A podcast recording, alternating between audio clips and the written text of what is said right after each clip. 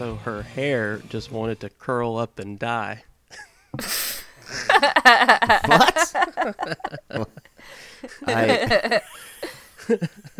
I'm lost on that. Did you not hear it? But all right, so how about we all curl up and talk about so and talk about movies? Talk about movies. So, welcome to another episode of Screen Fix, the show where we will fix a recent film as well as give you a little bit of movie news. With me today are the hosts that carry the show. Say hello to everybody, Lady Juan. Hi. And say hello to everyone, Mustachio. Mic check, mic check. 1, 2, 1, 2. Oh, he's a beastie boy. So beastly, that one. So, Lady Juan, why don't you let us know what you've been up to? Did you do anything this week that was film-related, or maybe it was not film-related? Maybe you finally made good on our Screen Fix Adopt a Highway initiative. You know, there is a shocking... Make any progress on that? There's a shocking amount of paperwork necessary to adopt a highway, so I'm still working on it. I told you guys I need your social security numbers, so you can send that to me. Is that what that was for? That would be great. Yeah, that and some other stuff I'm working on. So just let me know. So you've made no inroads there. I see what you did there. What did you do this weekend? It was Derby weekend, so I went to the racetrack. Whoa. Had some mint juleps. Mm. Oh, that's fun. A bit of sporting. Put on a big hat. While drinking mint juleps? Of course, of course. I've got fun. $500 on... Mind that bird. I've got another $200 on Mammy's surprise. Oh, jeez. The names are always ridiculous and have nothing to do with horses somehow. Like, no. Just once I want someone's horse to be like... Something straightforward and understandable. Do you think there's ever been one called My Little Pony? I hope so. I mean, it would have people betting on that little pony just for the name. Yeah. Right? I mean, that's why you give them crazy names. So it, like, stands out. Yeah. Yeah. That's only racehorses that have names like that. I went to a ranch last summer and my horse was named George. Like nothing flashy that's there. That's a name. Yeah. No, this is just me and George. Nobody's going to bet on George. Right. $5 on George. $1,000 on mitochondria. Mitochondria dance remix. Mitochondria dance remix. Just does not sound like a horse name. Oh, yes, it does. That's fantastic. I love it. All my money is going on mitochondria dance remix. Let's just shove words that don't belong together. Yes. And that's a horse's name. Just make it graceful, semi-appealing. Yeah. I love it. All my money on marmalade chainsaw, please. To win. Okay, Mustachio, what did you do this weekend? Did you do anything film-related? Or maybe you went to the local zoo's sloth derby. It's a big hit. Did you attend? What did you do this weekend? At the local zoo, I'm still the proud parent of some river otters there, but... They still don't even know who I am. Let's see. No, I've you fathered them or you adopted them? Like, be clear on the nature of your fatherhood. Yeah. I tried to birth them at first, and then I was strongly suggested to just adopt them. So I said, okay, that sounds healthier. Aww. They're like, I think you ought to adopt. You ought to do something different. And people in the U.S. kind of look down on interspecies bestiality. Yeah. All those birds they don't know about. Which is a shame. Oh, God. No, so I've actually I've been down and out still with this Deadpool burn on me, and so it's nasty. Been watching a bunch of samurai movies and just kind of hunkering down and just Criterion on and out. Well, is that that's your every weekend burnt arm or not? I know, but sometimes I don't get to spend enough time down. But now I'm really down. Anyway, let's move on. Let's go ahead and dive right into our movie news, shall we? Let's. Yes. Our first bit of movie news does not involve Scooby-Doo, Mustachio. She got me going there. She was doing Curious Dog. She's doing. Or was that? Is that was the official name of that sound? Curious Dog. There's so many little dogs in this studio. I can't tell who's doing. If she uploaded that to like SoundCloud, it would be. Curious _dog .mp3. It's a curious dog. Do it again, Lady One. Huh? All right, so our first bit of movie news, right on the heels of Avengers coming out, right in the middle of Avengers hysteria, the Ant-Man and the Wasp full trailer dropped. And I will say that after watching the Avengers, it was a nice little palate cleanser. I'm like, oh, something joyful is to come. Mm-hmm. You know, good old-fashioned humorous romp, which is what this looks like. I absolutely loved this trailer. I giddy smiled throughout the whole thing. It looks like Hank Pym's tech is very sought after. Some criminal is getting a hold of some of his tech again, and this villain called Ghost is going to be able to phase through walls and such. And they didn't touch on this in the trailer, but I do know that a large portion of the plot does involve them going into the quantum realm to retrieve Janet Van Dyne, the original Wasp, played by Michelle Pfeiffer. Yes! Yeah, Michelle Pfeiffer was not in this trailer, so I think they're showing us a lot of maybe early in the film stuff. And if this is just the first half of the film with all of this hilarious stuff, I'm really looking forward to this. They show things like making giant salt shakers fly up and using them as weapons, and Luis getting shrunk down in a car and freaking out, and Ant-Man essentially riding on the back of a truck like it's a giant skateboard. Just stuff that looks so fun and so funny. And again, after Avengers, it was much needed, and I loved it. And I'm definitely looking forward to this movie so much. What did you think about this trailer? Is it hitting you in all the right feely places? Lady Wan, go. Oh, yes. Paul Rudd always makes me feel better. Mm-hmm. So he's exactly what we need right now. We're all a little emotional. Infinity War was a lot, and he's just going to make me feel better. So I'm excited for it. It looks super funny, and Michael Pena is amazing. What was one of the things in the trailer that really stood out to you? Oh, I love what Michael Pena is talking about, like, oh, yeah, because we robbed you, remember? Yeah, like, yeah. It's just so silly. But it's just his delivery. Like, he can make any line just hilarious. He's so good. He really is fantastic as Louis. He's so good. He makes you think he's going to make Michael Douglas, like, bust out laughing or something at any point as Hank Pym, but it's not going to happen. He's too serious. Yeah. And I'm glad to see that it looks like the whole crew is back there. Yes. Got, Luis, Michael Pena, who the other guy's T.I. Uh-huh. And that Russian guy. Yeah, his name is like Dosmalchian or something. Anyway, that looks like that whole robbery crew's back, which I'm glad about. I'm glad that Luis is going to be a big part of this again. Yes. What do you think, Mustachio, this trailer? What was like something that really stood out to you, and also how has this heightened your anticipation? Go ahead. Yeah. Let's see. I visually I knew I was gonna like what I saw coming from off the other trailer where we saw like the Pez dispenser get like blown up. Yes. But I wanted to see more, you know, micro effects. I wanted to see more gigantism. And we got to see that. So it looks like there's a hilarious sequence where Paul Rudd's trying to like Teen Wolf on top of like a trailer bed truck. Yeah, this looks good. I also like Michael Pena's humor in it. I felt like in the last movie some of his jokes were just too much, or at least the same joke was done over and over, and it wasn't really hitting for me.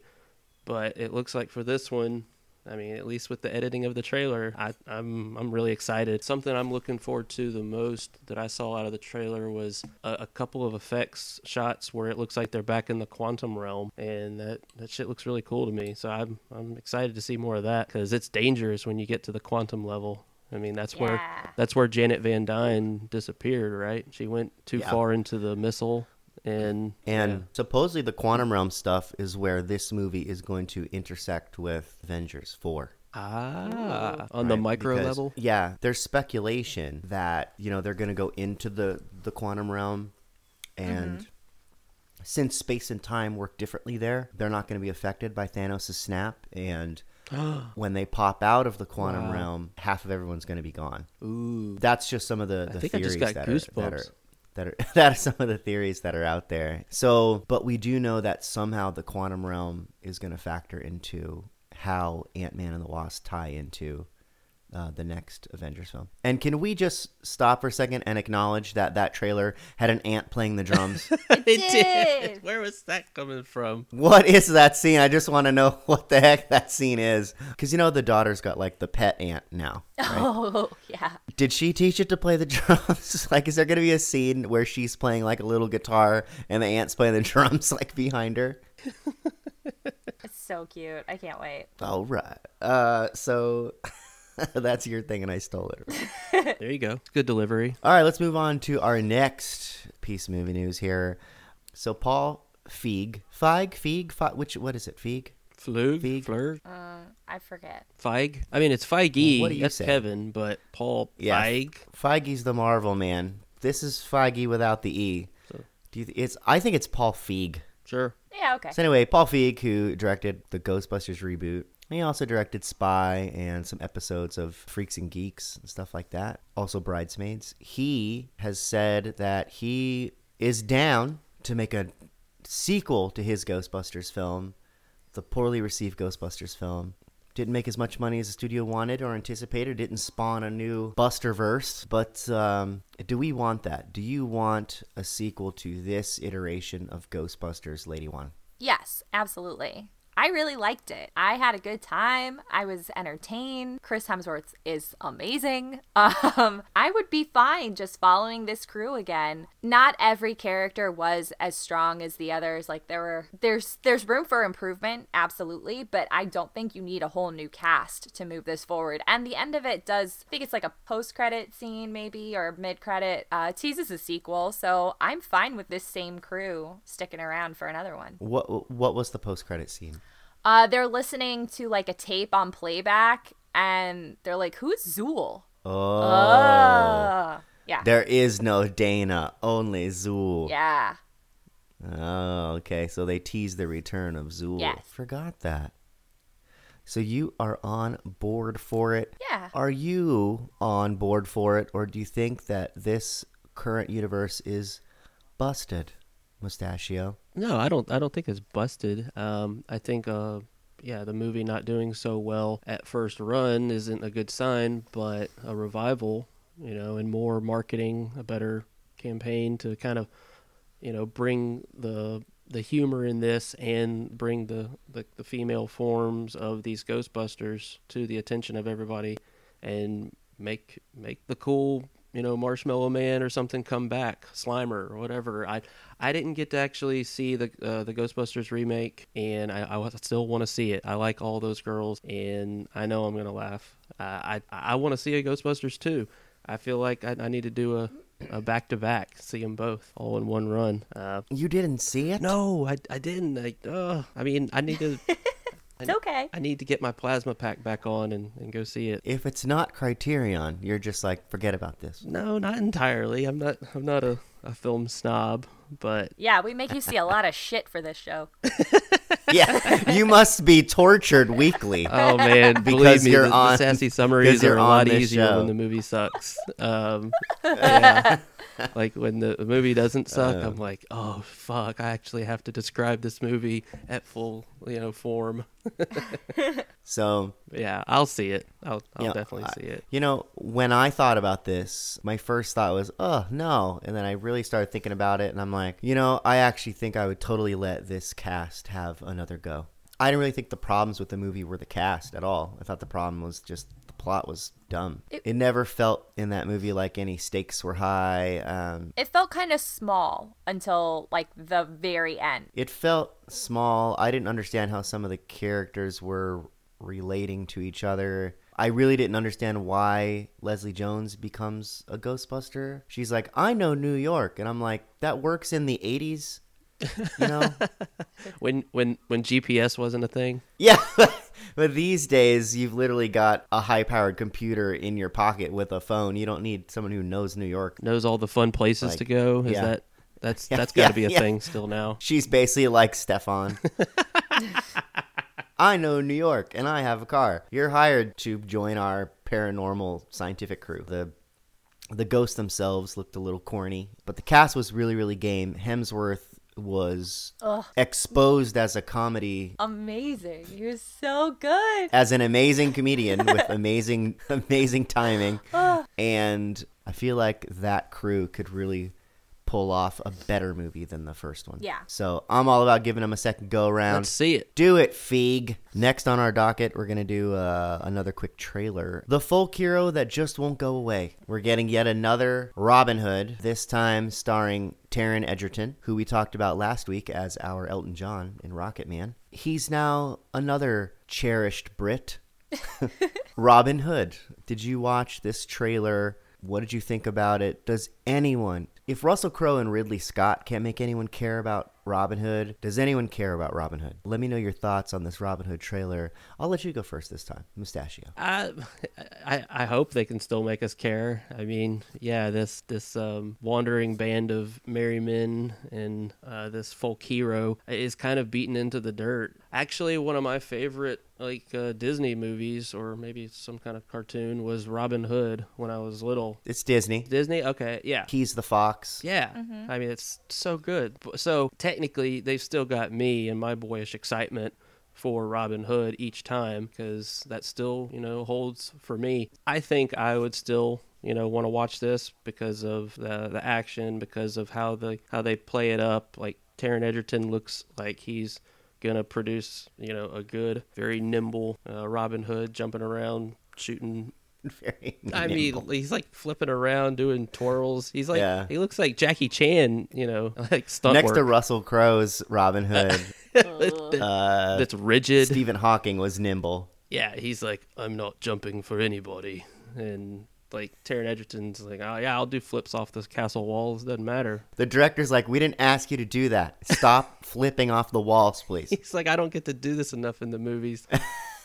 Yeah, it looks exciting. I don't think it's gonna. Yeah, it's not definitely not gonna take us in the Ridley Scott direction. It looks like a good new interpretation of Robin Hood, and it looks kind of dark too. I'm excited. What about you? What about you guys? What do y'all think? Lady Wan, what did you think of this Robin Hood trailer? We're getting him yet again. Yeah, I would have bet $100 that this was a Guy Ritchie movie. It just feels flashy and empty and hollow and just a lot of slow-mo and stylized. Yeah, it's got all those slow-mo I'm jumping through a hallway and slow-mo, all my arrows are coming out and hitting all the bad guys. Yeah. Which felt stale years ago already. Yeah. There was really nothing here that I was like, oh, that's a cool, interesting, unique idea. I was like, yeah. You're not even, I'm not saying you can't retell a story that's been retold ad nauseum, but do it in an interesting way. And this was just like, oh, if you want to see this movie, you could also see that bad King Arthur movie, which is the same thing. I don't know. It just doesn't look, you have to bring something new to it if you're going to do an old idea. And I'm not getting that from this. Mm-hmm. I guess I understand updating things for different generations, but at this point, I don't know who cares about Robin Hood enough. There's been so many compelling stories written since the story of Robin Hood. Eventually, stories just outlive their excitement, and I feel like Robin Hood might have outlived its excitement. While that story was poignant and exciting for somebody at the time it was written, I just don't think we live in that world anymore where that's as exciting. Oh, yeah, we definitely can't rob the rich to feed the poor now in this political climate. I'm not all about this movie at all. Taron Egerton, why? Stick to movies where you sing. I'm still standing after all this time. So they've casted the live-action Dora the Explorer film. What? A young actress named Isabella Moner has been cast. I forgot that they were doing this, really. I just want to know... Do you have any anticipation for this Dora the Explorer live-action film that will be starring Isabella Moner? Do you, Lady One, do you have any, childhood experience with Dora the Explorer? As our youngest fixer? So... Which you like to remind us of all the time? I mean, but I am. So. I'm a fan of Dora the Explorer. I am familiar with the plot structure of a Dora episode. I understand. Which is? Well, she's got to have her map, her backpack, her friend Boots the monkey. There's various songs. Good name. Boots. Yeah, Boots the monkey. Her cousin Diego is usually there. I think they added him like after the first season. And they've got to have the map that takes them to where they're trying to get to. And they reference the map multiple times. And there's different things the kids have to help her decide. It's one of those shows where, like what Blue's Clues did, where Dora will ask a question and then she just stands there and blinks while the kids are answering. Hi, I'm Dora. What's your name? What's your name? And so if you're like an adult like I was and you're just watching it by yourself, you're just sitting there in silence while this cartoon character blinks at you. And then she's like, yeah, that's right. Let's go up the tree. And I'm like, I didn't say anything. And you're like, oh my God, yeah. The cartoon read my mind. I didn't even say anything. I didn't even say anything, but it read my mind. Oh, that's fun. That's cool. I did think they should go over the river. How are they going to do that now for the live action one? Like with the stopping and looking at you? Yeah, is this live action? Yeah, the live action character is going to just stop in the middle of the movie and stare at the whole crowd. I hope there's at least one moment in the movie where she's just like waiting for somebody to answer. Just like nice little wink to the source material. Yeah, do that. Looking down at the map. And do you think Boots the monkey is going to look realistic or going to look like a cartoon? I think it's going to be a real monkey. That's my guess. Are you looking forward to this? Surprisingly, yes. Like, it sounds cute and fun. Cool. I'm into it. Cool. Mustachio, you have thoughts on this I'm intrigued. You know, just as a passerby person that doesn't have kids and, like, sees this on as an adult, I'm like, that looks entertaining for a child that age. Let's see. I don't know what to expect. I mean, I'm like, with our think tanking about what this live action thing could look like, I'm kind of intrigued. Like, is this going to be like culty in years to come? Like how did this get made kind of thing? I'm intrigued. So I'm on board. I mean, I feel like it's just going to like be like ripping on itself possibly for an adult audience. Or I guess maybe the audience is growing up that it once had and now they can see a live action version of it and they're like, oh yeah, I got all those answers right. Do you think they're going to go ahead and make this PG-13? Why would they? I mean, do we want PG-13 no. Dora? Like, do we want it to be basically like Tomb Raider no. Dora? She's going to drop like a Spanish swear word. Boots? You're sticking out. Oops. I think this is going to end up being kind of like Tomb Raider Lite version with a monkey, which I think will probably end up being better than Tomb Raider, the version that we got earlier this year. I think the actress that they cast is perfect. She's a Nickelodeon alum. She was on the show 100 Things to Do Before High School, and she's appeared in a few Nickelodeon movies. And then she made kind of her big screen splash in the film Transformers: The Last Knight. She was the young girl in that. So I think she's going to be perfect for it. She's shown her action chops. She's got her kitty corny chops with Nickelodeon. And I don't know. We'll see how this one turns out. I am awaiting a trailer for it. Is there anything in the old like Nickelodeon Parthenon that you'd like to see get remade? Oh, that's a good one. I think probably the most obvious one is probably Legends of the Hidden Temple. Is just kind of ripe. It's kind of ripe for that, like that game show. No, they were doing something with that, but then I don't think it ended up being what everyone wanted it to be. I think they've made a Legends of the Hidden Temple like Nickelodeon, like made for TV movie. Yeah, it looks like they did that in 2016. Oh, and she was in it. Oh, there you go, Nickelodeon. Yeah, she's like she's a big Nick star.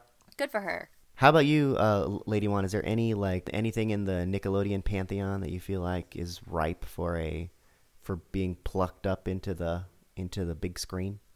See, I don't know. I like my nostalgia to be intact. I don't want them ruining stuff for me.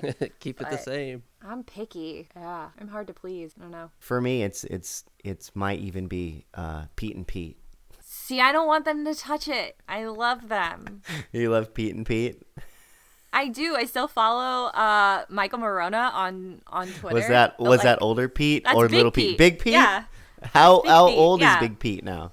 I don't know. I think he had a baby like recently. Little red-haired baby. He's probably. Yeah, no. I love that show so much. Yeah. Like I would probably get upset at the idea of anyone touching it. Oh, I just love it. It's the best. I want to go watch it right now. I would do that. I would do Pete and Pete, Legend of the Hidden Temple, or maybe live action Rugrats. What do you think? That's just a bunch of babies crawling around. No, but they go on adventures and stuff. No, you wouldn't like a live-action Rugrats? Well, no, that feels weird. Well, I mean, it's just irresponsible parenting at that point because those kids are just leaving the house at all times. And yeah, and Tommy always has a screwdriver in his diaper. That's not safe. You can't make that movie these days with how outraged everybody is these days. I got one. Anyway. How about, since we're seeing stuff like Wet Hot American Summer, what about like Salute Your Shorts? I was thinking about that one. They're all grown up. I just put that in the same category as like Hey Dude. I loved Hey Dude. As just like nothing that happened in either of those shows is very cinematic. It's just no. They're just random and embarrassing. I don't know. Random embarrassing stuff happened, and as kids, you were like, ah ha ha ha. Just he messed up in the camp song. Yeah. I love how that show Hey Dude was like, everybody was obviously much older than the characters they were portraying. Mm-hmm. But then there was the Native American guy, I think his name was Danny. Yeah, Danny was obviously in his 30s. Danny was so much older than everybody else. Oh, okay. Anyway, so I gotta revisit that show. I need to revisit some of these Nick shows and try to figure out which one that I want them to pull out of the Nick soup to make into a live action adventure. Cinematic. Speaking of things that have been plucked out of the soup, plucked out of the Star Wars soup was Solo. And after outrage, when the first trailer dropped, some people thought that Alden, I still don't know how to say this dude's last name. Just wing it. I think it's Ehrenreich. Okay.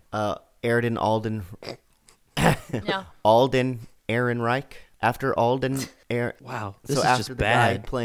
After the guy playing Solo came out, his performance is not very Harrison Ford-esque. Also, there was all the stuff with the directors being fired and Ron Howard being brought in. I just realized Ron Howard is like the ultimate screen fixer. Yeah. Ron Howard is like Screen Fix Hall of Fame. We got to... I just came in there and changed it. Came in there and fixed the whole movie. Wow, Screen Fix Hall of Fame, Ron Howard. We're going to have to put him on there. Hope he's just fixing shit up. He's just fixing it. Wow, we should have him on here because he... Oh, yeah, let's do because he would do it. Yeah. So Ron Howard came in to... helm the film after the directors were left. There's all this talk of Alden having to have an acting coach. So much controversy, so much trouble on this film. So after all that, of course, we've already discussed the trailer at length, but it looks like this might be a success. Right now, early tracking has Solo breaking the Memorial Day weekend record. What do you guys think about this? I really don't know what additionally to say about it. So I'm just gonna does this surprise you, Mustachio? It surprises me so much. No, I haven't. Work with me here, man. Does it surprise me that it's getting such early acceptance or something? Yeah, and I actually, when I was in Avengers, they have a trailer for this before Avengers, and behind me, somebody clapped. Nice. When the trailer started, I was like, oh. And did you judge them? No, I don't. This. I would have. Did they clap at the end of Avengers and you just threw popcorn at them? It's tracking strong. It's tracking higher than Rogue One, and also tracking higher than Guardians of the Galaxy Volume 2. Just to put that in. So just to put that in perspective, yeah. Wow. That's so surprising. It's got really strong buzz. I mean, it's Star Wars has got like a diehard fan base. Yeah. Well, and they say that the interest in it is even more than Spider-Man: Homecoming was. This is might be huge. And after all of the problems, are you surprised by this? Does this up your anticipation? What do you think, Lady Wan? So. At first, I was surprised by this. At first, I was like, oh, really? Because I've not heard anything overwhelmingly positive. But then I went and looked up the other top Memorial Day releases. It's Pirates of the Caribbean at World's End and Indiana Jones and the Kingdom of the Crystal Skull. So, this tracks. This is going to be another one that's just a money-making franchise, so it's going to make a ton of money. And it probably will be fine. Not great. Just fine, because that's what I guess this weekend is for that I didn't realize until just now. Yeah. I was actually surprised by it. The way that people online poo-poo it. But, watching the trailer and hearing the person clap almost like clapped me out of my judgment. I was like, oh, okay. And I was like, yeah, well, when they started clapping, when the trailer started, I was like, all right. And I watched it and I was like, this looks like a relatively exciting, decent movie. Did you find that clap to be a new hope? Sorry. I'll just, yeah. So the only thing weird about this movie is Han Solo is literally the least interesting character on screen during his own movie. I'm definitely on board. I'm excited to see Lando. I'm excited to see Wookiees, Chewbacca. I'm so excited for that stuff. I'm not excited at all to watch Han Solo in this movie. But I'm excited to see this kind of like this experiment in Hollywood filmmaking, just how you can bring on two directors, have them complete a massive portion of this movie, and then have somebody come in behind them and just fix it all up. I'm excited to see that as someone who likes to watch movies and study movies. But I'm also going to get Star Wars feels for it. And you're right, this does track because this is just Star Wars. I mean, if the most poorly received Indiana Jones movie can come out and just shatter records, so can Solo. Yeah. You're a teacher? Part-time. All right, so it's time, the moment we've been waiting for. Yes! I saw this movie for the first time weeks ago, and I'm ready to talk about it. Let's dive into Avengers Infinity War. War. Is he falling asleep?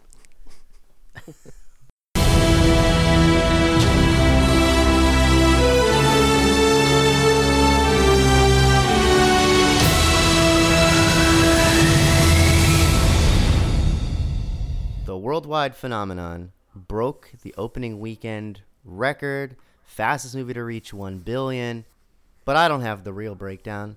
Lady One is our statistician. Go for it, Lady One. Give us them stats for Avengers, Infinity War, worldwide phenomenon. It made all of the money.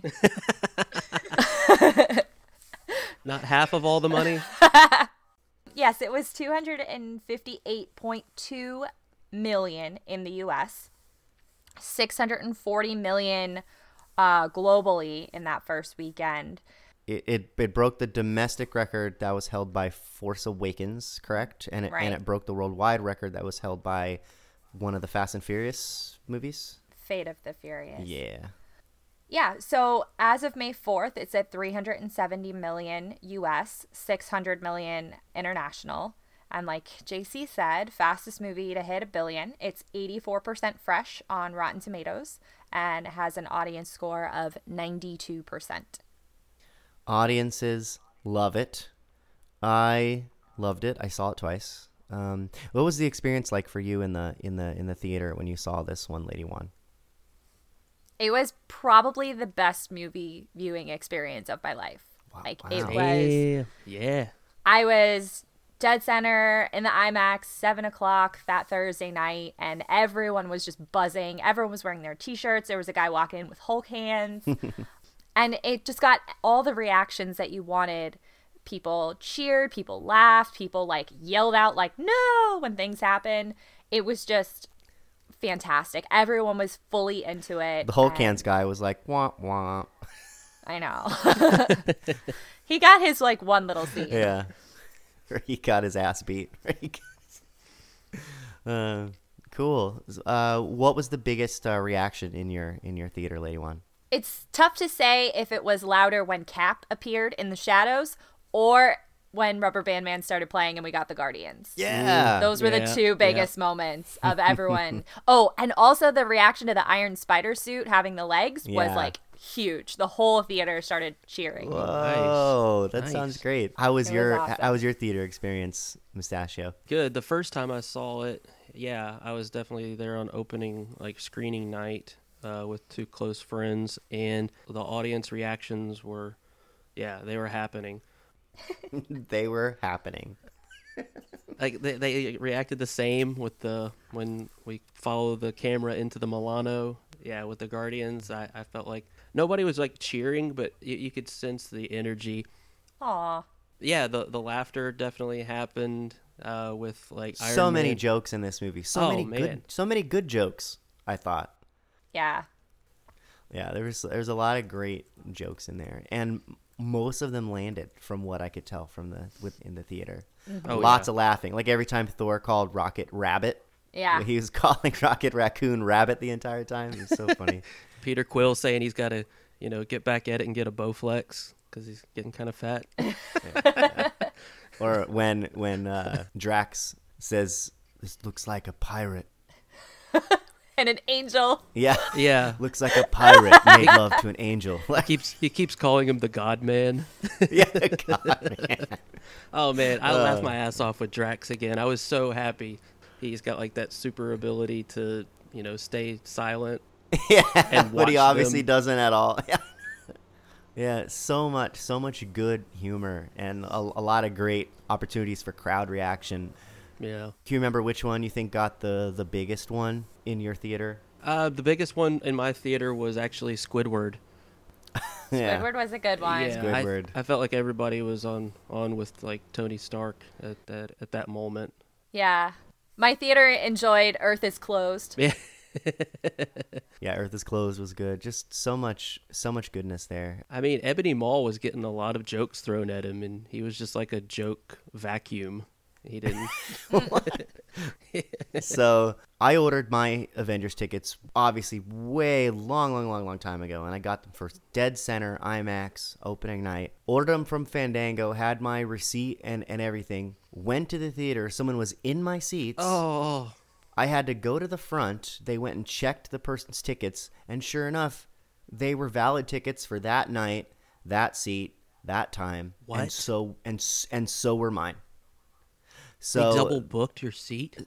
They said to me, sorry, there's nothing we can do. We can refund your money. Nope. What? There's nothing I could do. I couldn't. What am I going to do? Kick the two kids out of their seats? I don't know what to do. That's crazy. So I ended up just seeing, they put me for free in a standard theater, a showtime that they added.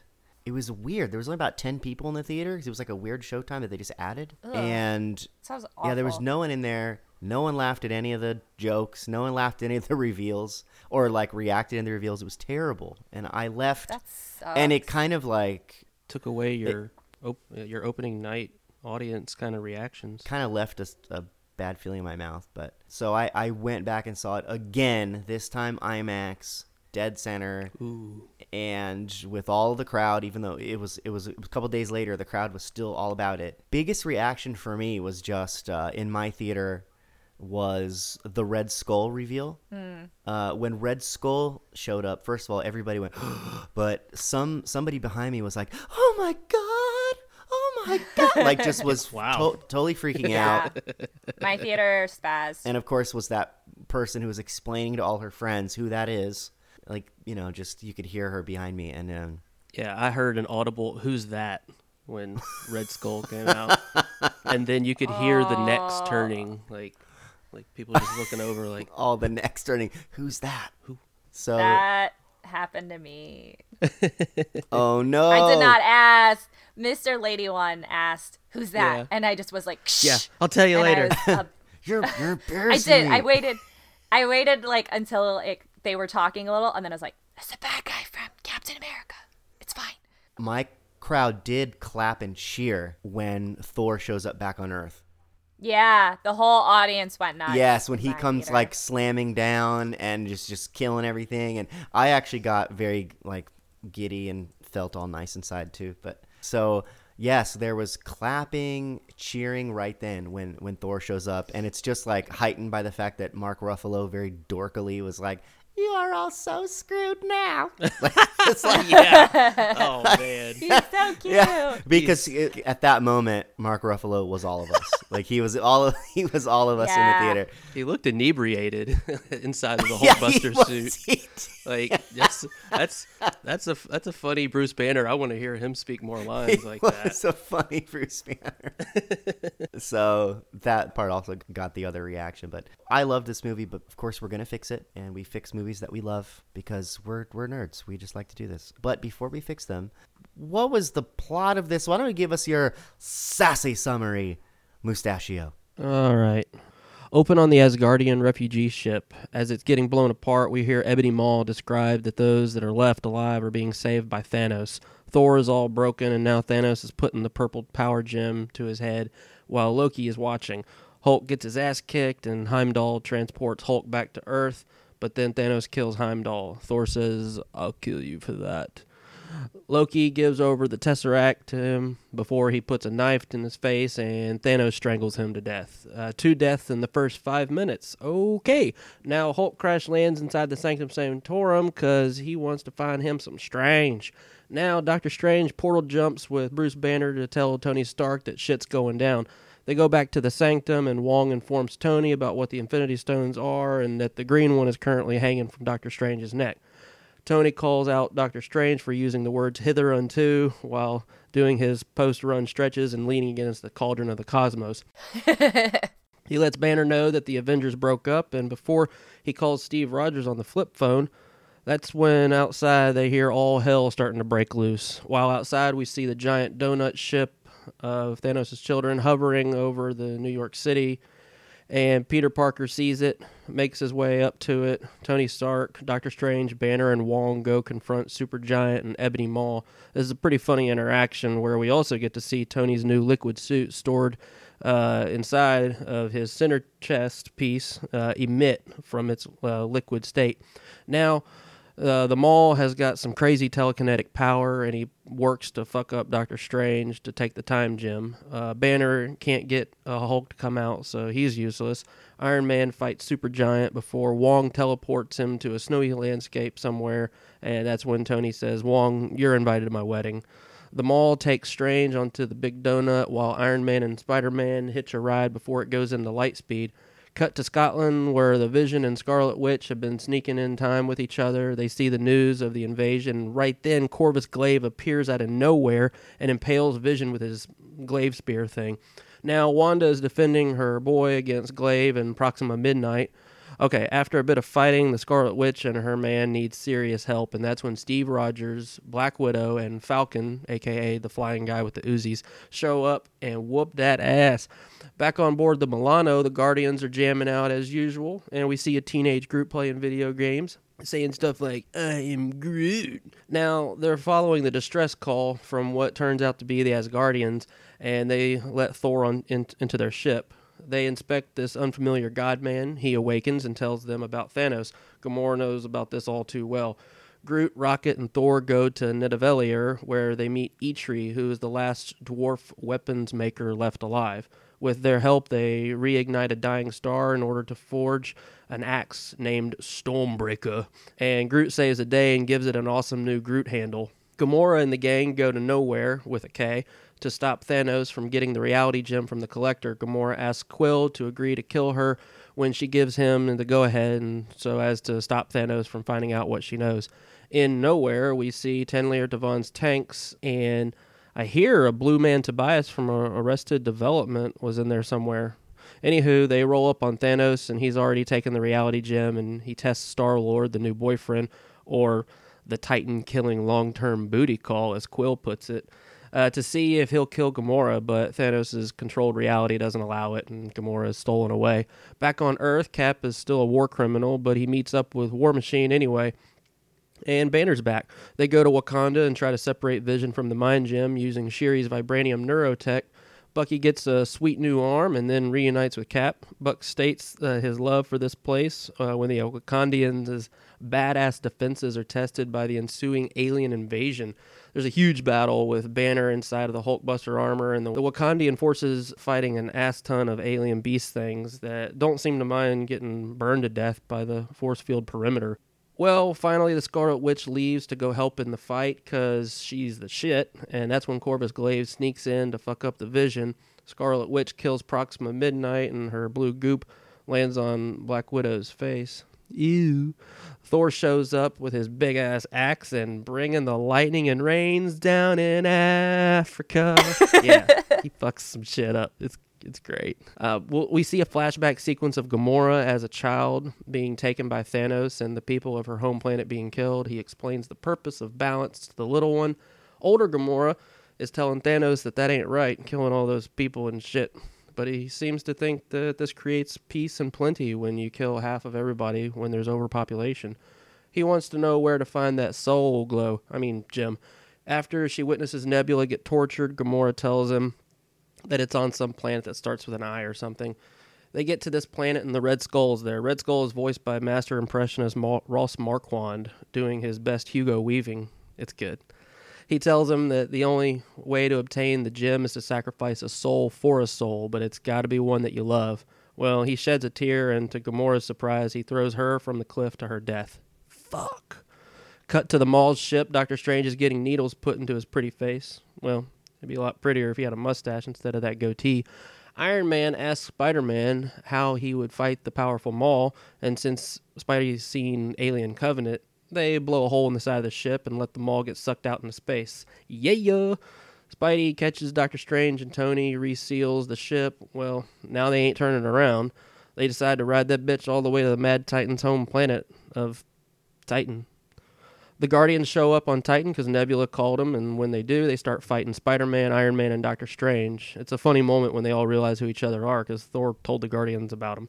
Peter Quill finally gets to meet some other Earthlings, but he didn't like it too much to hear from Spidey that Footloose was never Earth's greatest film. Aww. Doctor Strange peers into the future where he witnesses one success against Thanos amidst 14 million or so failures. They band together to hatch a plan to steal the Infinity Gauntlet, and Thanos arrives to tell Doctor Strange how this place used to look. They start fighting his big ass and try to knock him down, and just when they've got Thanos subdued, that's when Star-Lord goes all, "What's in the box?" about sweet Gamora's death, and now he's reawakened the giant, and now he's bringing that ass whooping. Thanos does his ultra super combo move where he hurls the moon down on him.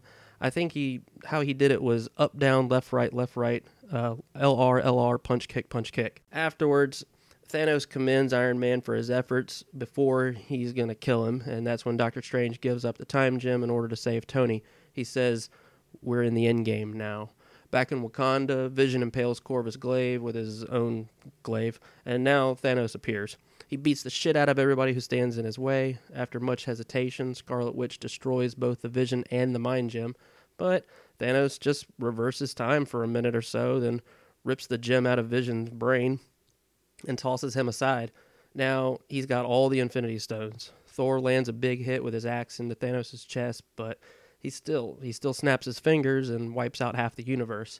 Cut to Thanos telling a young Gamora that what he got cost him everything. Now almost everyone is wasting away within an instant.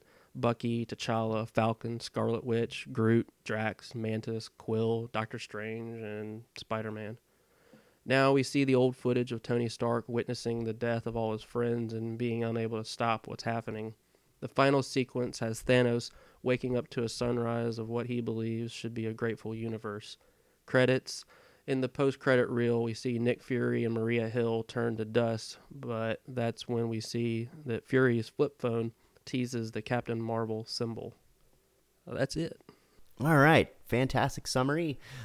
Lengthy, but with a movie like this, you can't get around just how much plot there is in this thing. Or the movie jumps 2 hours and 40 minutes. 2 hours and 40 minutes, and this movie jumps around and around and around and around. Mm-hmm.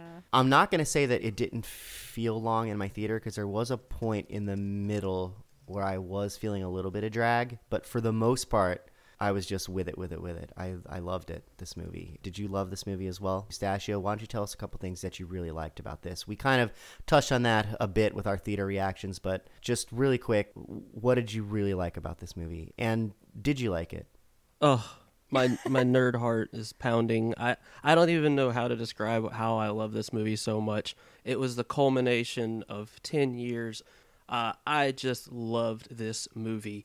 I think I had a very late appreciation for Doctor Strange. I didn't see the movie until like a year after it was out. Oh. And I love Doctor Strange. Oh my gosh. He's great. Oh my gosh. Oh. I had a lot of high hopes how Benedict Cumberbatch was going to be him, and it was knocked out of the park. And his involvement in this movie, his depth of character, like the usage of his super intelligence, I was just enthralled. So the jokes landed for me. Could have used a little bit more music with the Guardians, but I understand it's a totally different movie. Yeah, I mean, there was no awesome mix, and so we knew we weren't really going to get that. So that, for me, was like coming into it, knowing like each of these characters, kind of getting an understanding of like what their superpowers were like. I felt like it delivered on so much. I mean, there's new stuff in there with like Peter Dinklage was like Eitri, the dwarf weapon maker on Nidavellir. I liked that.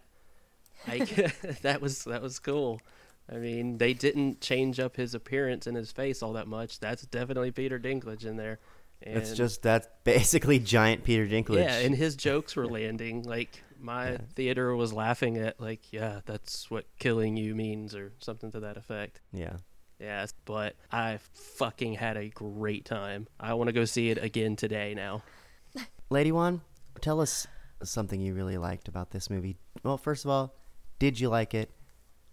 And what were some of the things you especially liked? I loved this whole movie. I loved how it made me laugh. It made me jump. It made me cheer. And then it made me get all emotional. It was so good. The script was damn near flawless. Like, that is impressive to have that many quote unquote main characters and you didn't feel like they were fighting for screen time. Like, everybody, I will say, I don't feel like everybody got maybe as much as they could have, but it definitely didn't feel like I was being pulled in different directions, even though I literally was bouncing from story to story. The jokes were so great. I mean, my theater lost it when Cap said, "I am Steve Rogers" to Groot. It was so good. That was a nice little throw in at the end. And I love that, too, how Thor's like, "It's my friend. He's a tree." Yeah. And I also particularly loved Thor and Cap's exchange of like, "You got a haircut. I see you copied my beard." Like, oh, nice. It was so cute. There's so many quotable lines in this. So much. There's so much goodness. Yeah. Why is Gamora? Oh yeah. I'll do you one better. Why is Gamora? That was good. Yeah, it was really, really great. Yeah, I thought that the interplay between all of the characters was awesome. I mean, you're also balancing all these different personalities. Yeah. And each, a lot of the characters have their own distinct personalities, and you feel like everybody held on to that. And yes. I did like how they said that James Gunn had his say on the Guardians, and he even had them take out something that they had Star-Lord doing because he said Star-Lord wouldn't do that. Oh, yeah. And I know other directors also were there and had input, other MCU directors. So it really was like a massive collaboration, and they really do labor to get the characters right, which is something that made this movie so effective. Yeah, absolutely. Was everybody staying true to their characters. So overall, just like a really good experience in the theater. And I think that's what Marvel keeps on bringing, is just outstanding experiences. Right. Which is what makes these so effective. Like, it's bringing audiences what they want in the form of like a good time, jokes, excitement, strangeness, wonder. But this movie did all that without pandering. There's some out there stuff in here, like Thor going to that crazy forge and Peter Dinklage being a giant dwarf, and also like the ending is devastating and ends on such a downer. So Marvel knocking it out of the park. So let's go ahead and let's move into our fixes. How about, do you have a first fix for us, Lady Wan? I do have one. We talked about this a little bit, about the moment when Thor arrives in Wakanda. Yeah. And I think collectively the internet agrees that moment only would have been better if we had Immigrant Song playing. Oh. And to that effect, there were not really all of the Avengers' individual themes.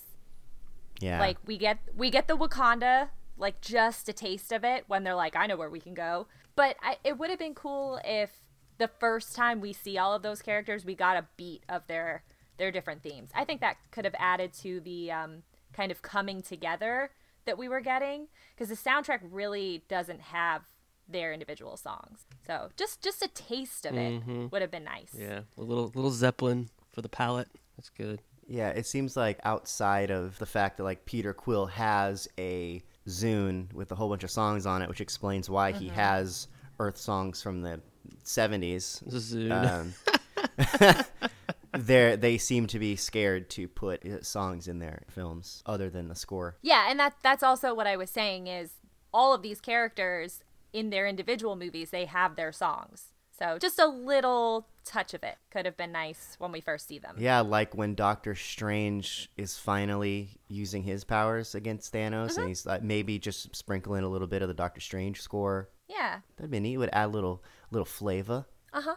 If Immigrant Song had started playing already in that moment, that was already one of the best moments of the film, my head would have exploded. I know. It would have been great.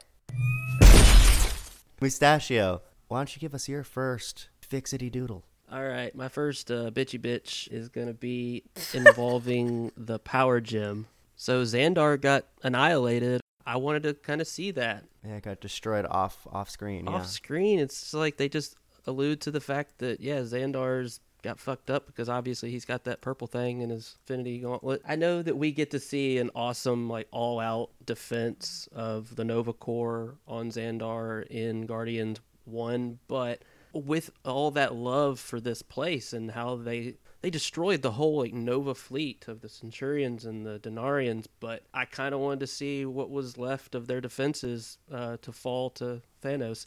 Maybe even just something small, like sending in Thanos' children, and we realize how bad they are because they just, like, fuck Glenn Close up. I don't know. So just what happened on Xandar, because all the other gems seem to have, like, a very meaningful, when Thanos gets that gem, somebody's dying, somebody's miserable, something's going wrong. But for that one, it's just like, oh yeah, he already did it. So you would fix that by showing the destruction of Xandar? Yeah, something showing that the power gem was taken and not just off screen. Well, yeah, they could have fixed that by making the second gem they got, which was from Loki, the first gem that he got.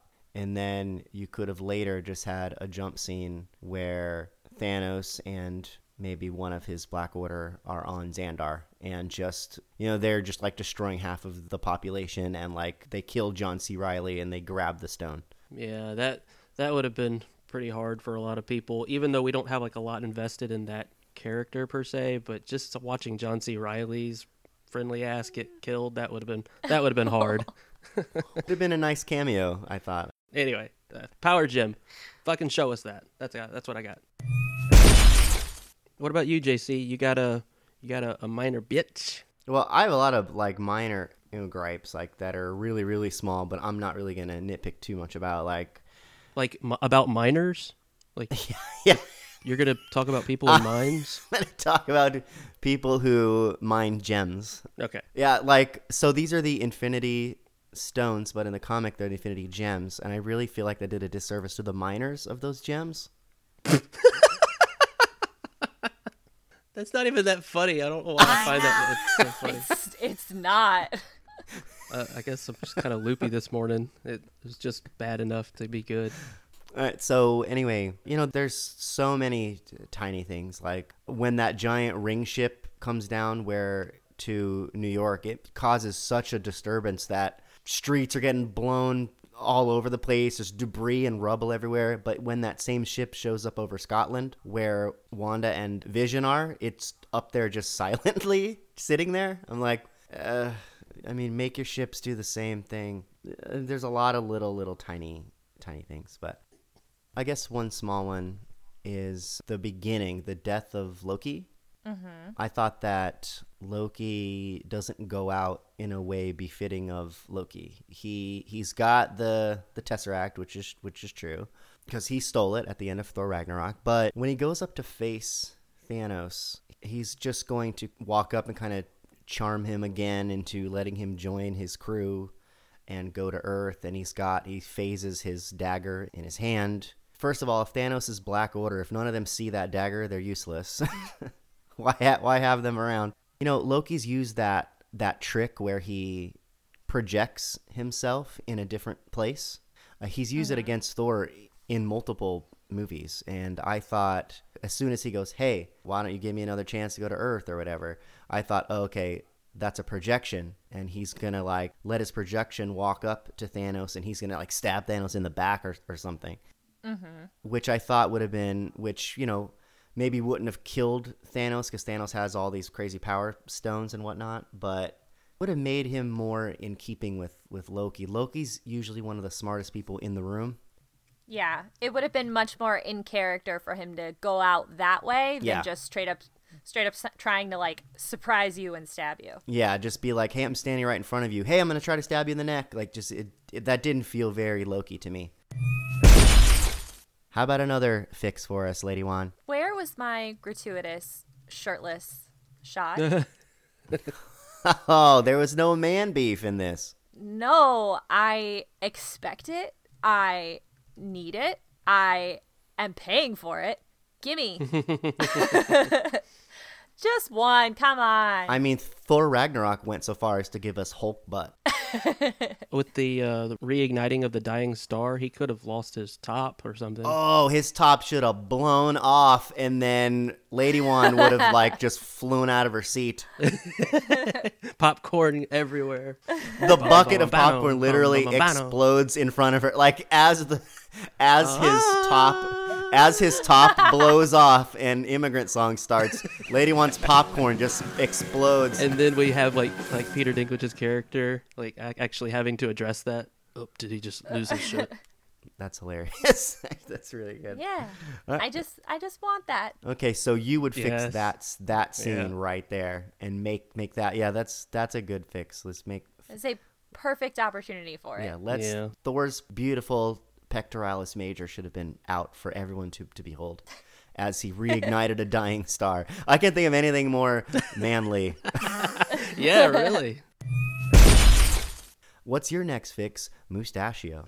Okay, so I connect a lot with like the emotion-centric characters like Hulk, and then also Scarlet Witch being able to manipulate energy and to also read people's minds and understand like their and feel that with them. She's a bit of an empath like me.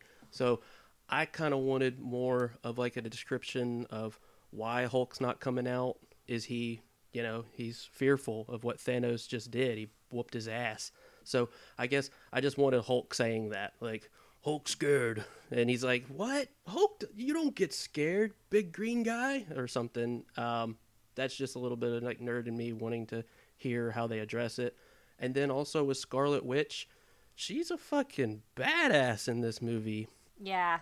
She actually can read people's minds without them knowing. And I felt like they could have done a little bit more with that, with the Vision. They could have just been talking to each other without their lips moving, and there could have been more of like she would have understood Vision's super intelligence rationale for how the mind gem should have been destroyed, and it would have helped prevent just yet another how this gem is going to be forked over to Thanos by killing one person or choosing one person over half the universe. So this is kind of like a little melding of the emotion, her actual capabilities, and then also with fixing that little gem problem. I like what you're saying exactly, because we already have Peter and Gamora having the couple, I have to kill you to save the universe, but I really don't want to because I totally love you. It's the exact same thing happens to that other couple. Yep. It would be a really cool contrast if we see Wanda and Vision handling it totally different, because they are these completely different beings than Peter and Gamora. Like, they're next level. It would be cool to see not the exact same interaction of like, oh, I really don't want to kill you though, because we just saw that earlier. So it would be more interesting to see the same situation being responded to very differently. Exactly. In like this super intelligence way. JC, we got a question for you. You got another fix for us? I have another fix. The thing is, like, my fix has to do with Vision and Wanda. So So it's gonna take some of the stuff that you overlap said, and it's gonna change it a little bit. Yeah. I 100% agree with your fix too, by the way. Oh, I didn't think of that, which is good. Yeah. So the MCU has been very strange with Wanda. She's the most powerful person in the universe when they need her to be, and she's the weakest thing in the universe when they need her to be. They're not very consistent with her. You know, she shows up on that battlefield, and grabs 8 gigantic spiked ships and throws them backwards like they're nothing.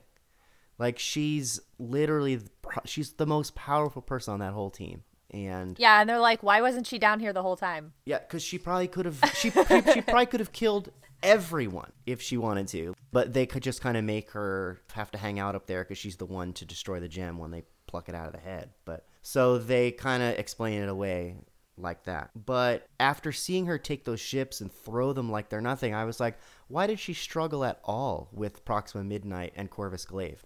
Why did either of them even land a punch to either a Vision or Wanda? But they powered her down just so she could be in trouble, so Captain America could show up. Wanda doesn't need Captain America. She's that powerful. So to try to reconcile why she's so powerful at the very end and not that powerful when she's fighting just 2 Black Order people, and to also give a little more heft to the relationship between Wanda and Vision, I wanted to put into the character to where Vision somehow knows that Wanda is stronger than Wanda thinks she is. Mm-hmm. She just doesn't realize what she is yet.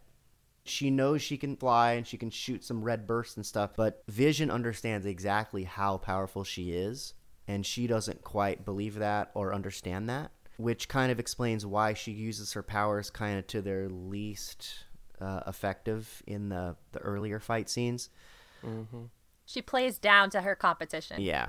Whereas at the end, maybe, Vision somehow awakens in her emotionally. She starts to believe in herself, and she's realizing how powerful she is. And when she finally does have that moment, that reveal of how powerful she is would be like an oh shit moment even more, because mm-hmm.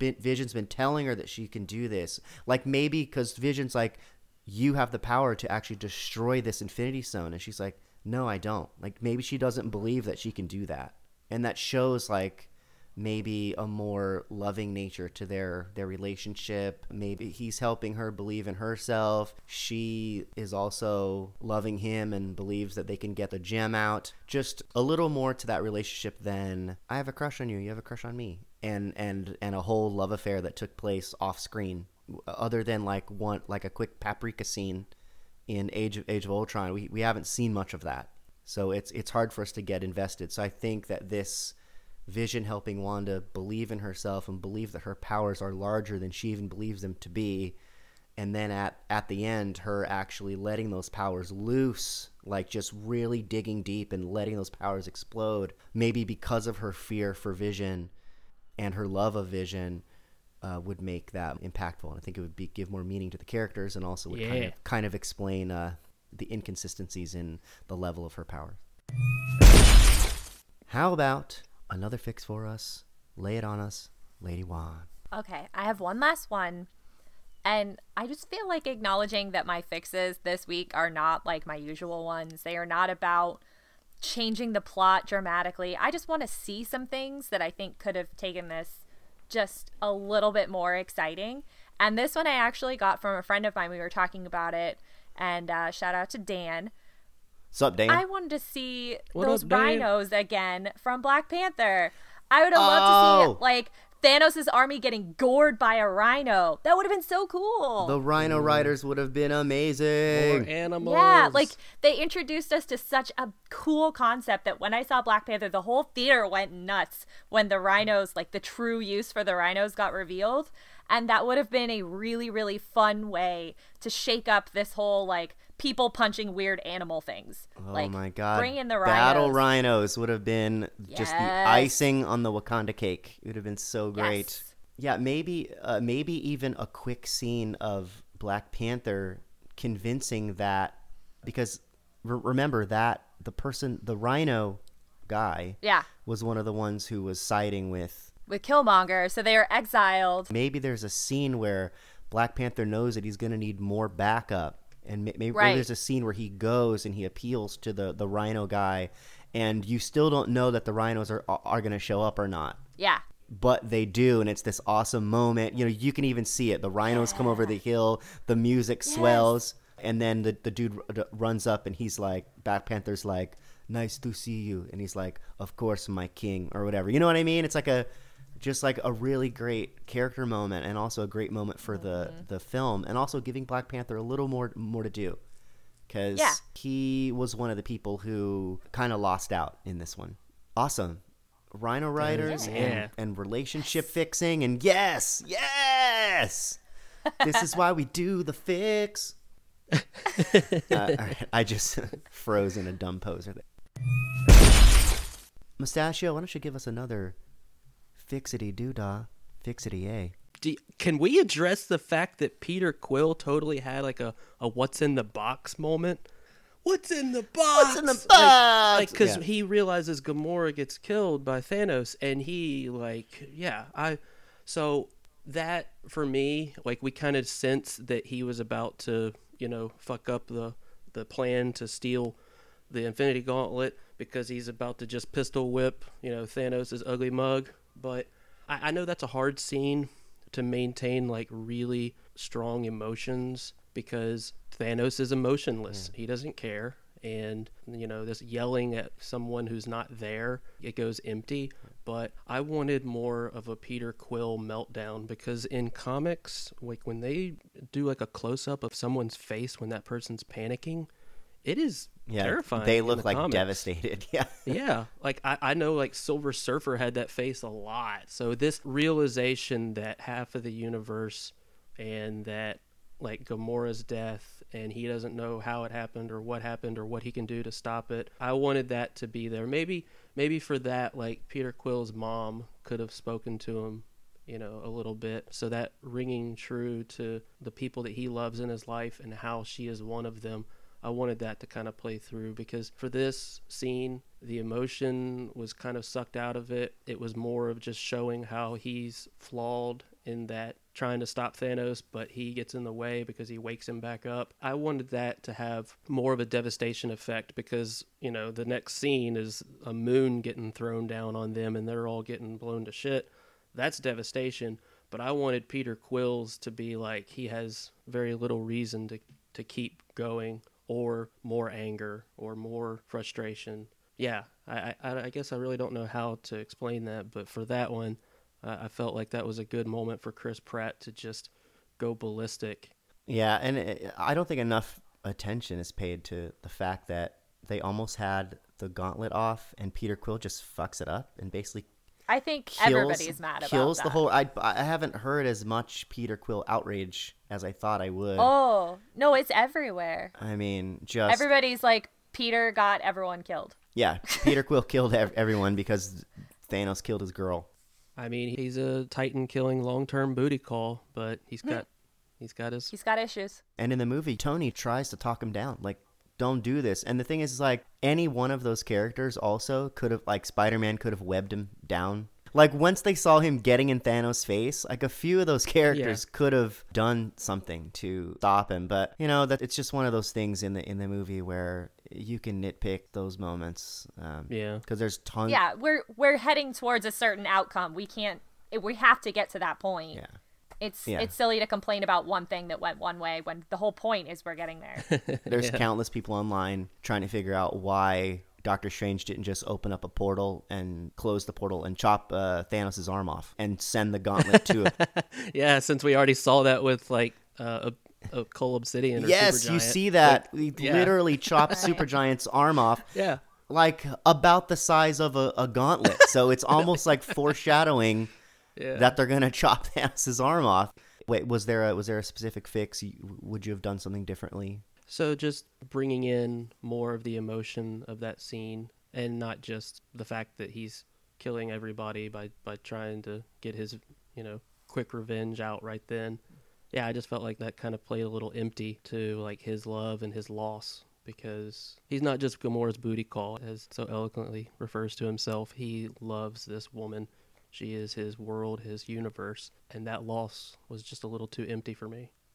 That's what I got. All right. I like that you breathily told us that. So, yeah, just to like, this isn't really my fix, but to piggyback on that, like a little, in the comic Infinity Gauntlet, he does lose the glove, and it's picked up by Nebula, and Nebula wields its power for a bit. So, I mean, they could have, you know, they could have chopped his arm off in a hole and then had Nebula pick it up and then had to deal with Nebula, you know. That would have been a twist. You know, that would have been, you know what I mean? Like, that would have been different. Yeah, that would have been an interesting twist, too.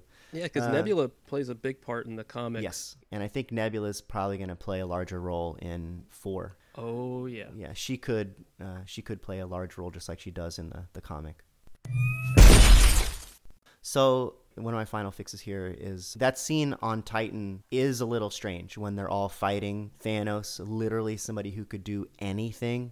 Like those Avengers shouldn't have been able to do a single thing against him. He had every stone except one. They should have been absolute toast, even with portals and things and whatnot. In the comic, Adam Warlock is kind of observing this thing that's going on with Thanos. And he decides he's going to try it two ways. He's going to try it the easy way, and then he's going to try it the hard way as far as stopping Thanos. And the easy way is to distract him enough for Silver Surfer to suddenly bolt down and just rip it off of his arm.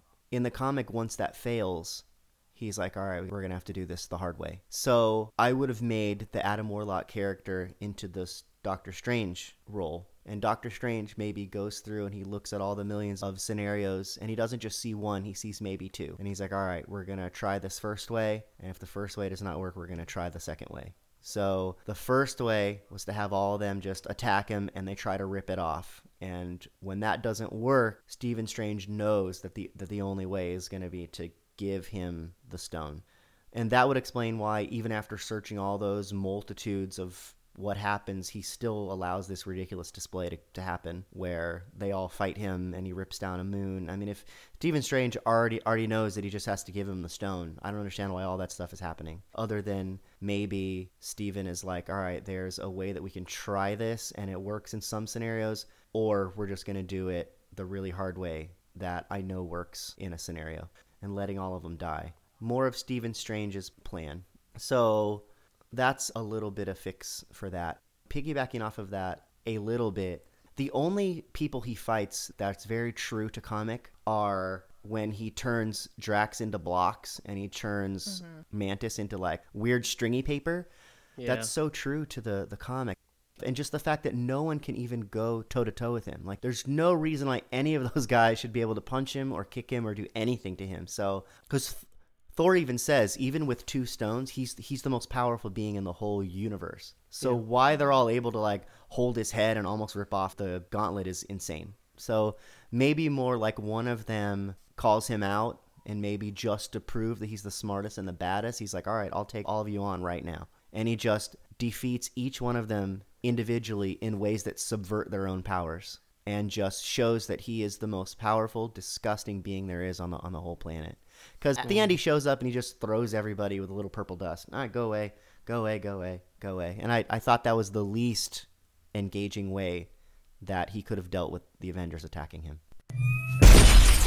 Of course, we can't not mention the end credit scene where Nick Fury turns into dust. Kobe Smulders is agent Maria Hill. She turns into dust, but not before Fury manages to hit the space pager. That page is Captain Marvel. So of course, Captain Marvel is going to come to the rescue here. I'm sure she was off planet dealing with some crazy other galactic stuff, although I can't imagine anything more necessary than Thanos. So, but anyway, we're going to get lots of Brie Larson, and I'm stoked. Based on how good this film is, I have every bit of faith that Avengers 4 is going to be as good, if not better, because it's going to be all of the payoff from this outstanding film.